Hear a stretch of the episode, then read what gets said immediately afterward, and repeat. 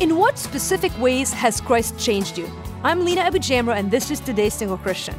Transformation. It's the essence of the Christian life, yet most of us live our lives without taking a minute to assess how we're changing. In 2 Corinthians 5:17, we're told that if any man is in Christ, he is a new creation. The old has passed away, behold, the new has come. Paul also tells us in Romans 12, 1 and 2, not to be conformed to this world, but to be transformed by the renewal of our minds, because it's the will of God. So let me ask you again in what specific ways has Christ changed you? How has He changed you in the last year or in the last week?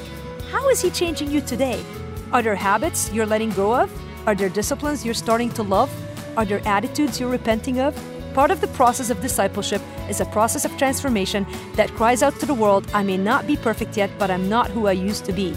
Is that your story too? For more, visit today'ssingleChristian.com.